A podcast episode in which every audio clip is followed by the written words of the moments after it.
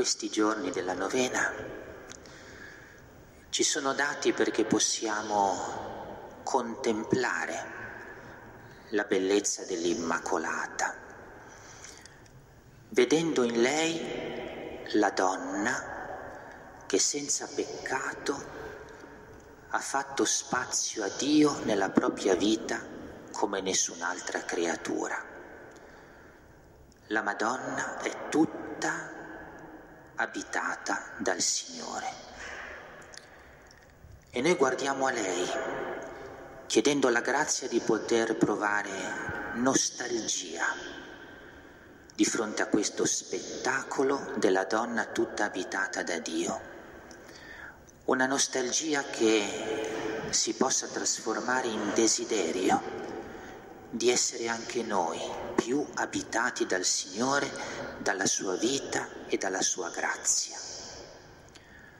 Ma nel momento in cui guardando la Madonna sentiamo riaffiorare forte, intenso questo desiderio di imitazione, anche avvertiamo la necessità di pregare con intensità e di rivolgerci alla Madonna perché lei ci sia di aiuto, ci sia di aiuto proprio nello fare spazio a Dio, ci sia di aiuto nell'aprire di più le porte del cuore della vita alla presenza del Signore. In questi giorni vogliamo che una tale presenza si realizzi a noi attraverso un ascolto attento della parola di Dio. Noi sappiamo proprio che l'Immacolata è colei che si è talmente aperta al Signore da rendere possibile il grande mistero del Verbo fatto carne. Chiediamo la grazia che almeno un po' il mistero del Verbo fatto carne possa rinnovarsi in questi giorni nella nostra esperienza di fede. Qual è la parola che oggi risuona per noi? Abbiamo ascoltato un episodio nella vita del profeta Daniele. Il re Baltassar ha una visione. È una visione che non riesce a capire nel suo significato e allora si rivolge a Daniele e chiede che questa visione possa essergli spiegata. Daniele, illuminato da Dio, comprende, ma comprende che quella visione è un messaggio duro per il re. Comprende che le parole che dirà metteranno a rischio la sua vita la verità di quella visione mette in luce il peccato e il male compiuto dal re e in fondo anche la sua condanna. Daniele non si tira indietro e proclama con slancio e con coraggio la verità. Di che cosa ci parla questo episodio?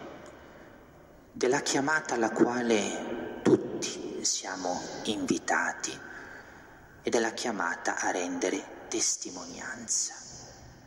Rendere testimonianza.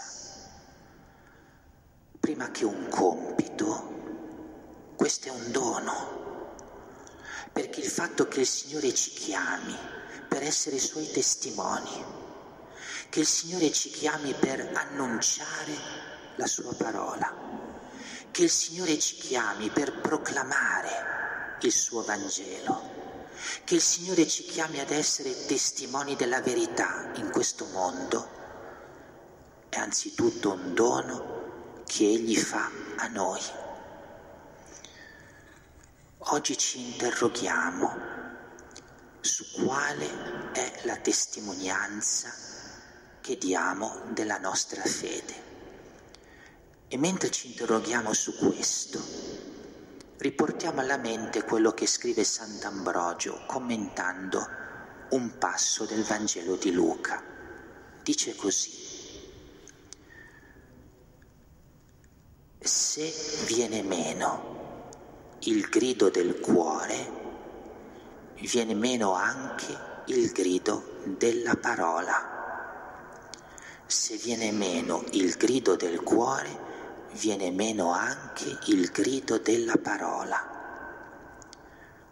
Se in noi a volte la testimonianza è debole, la testimonianza è timida, la testimonianza non c'è, è perché è venuto meno il grido del cuore. È venuto cioè meno quel grido appassionato di amore che abita il cuore di chi trova nel Signore il proprio tutto e l'amore della sua vita. Interrogarci oggi su quale sia la testimonianza che diamo al Signore e al suo Vangelo significa interrogarci su quanto presente sia il grido dell'amore dello slancio della fede, dell'entusiasmo per il Signore nel nostro cuore e nella nostra vita. Racconta un vescovo che un giorno, mentre distribuiva la comunione, gli capitò un'esperienza singolare. Si era a lui avvicinato un papà che portava con sé una bambina piccola, una bambina che non si era ancora accostata alla prima comunione. E appena dopo che il papà si fu comunicato, la bambina gli rivolse questa domanda, una domanda innocente, ma ricca di profondo significato. Gli disse, papà, è buona. Vescovo rimase colpito e poi ebbe modo di incontrare il papà e la bambina. Ma ciò che a noi sta a cuore qui, mettere in evidenza, è che c'è un mondo attorno a noi che ci rivolge questa domanda.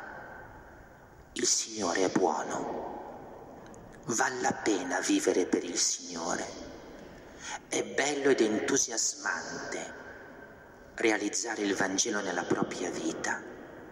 Vale la pena accogliere il Signore in sé e vivere per Lui. È cosa buona. Ecco la testimonianza a cui siamo chiamati. Con il grido della parola, certamente, ma a partire da un grido del cuore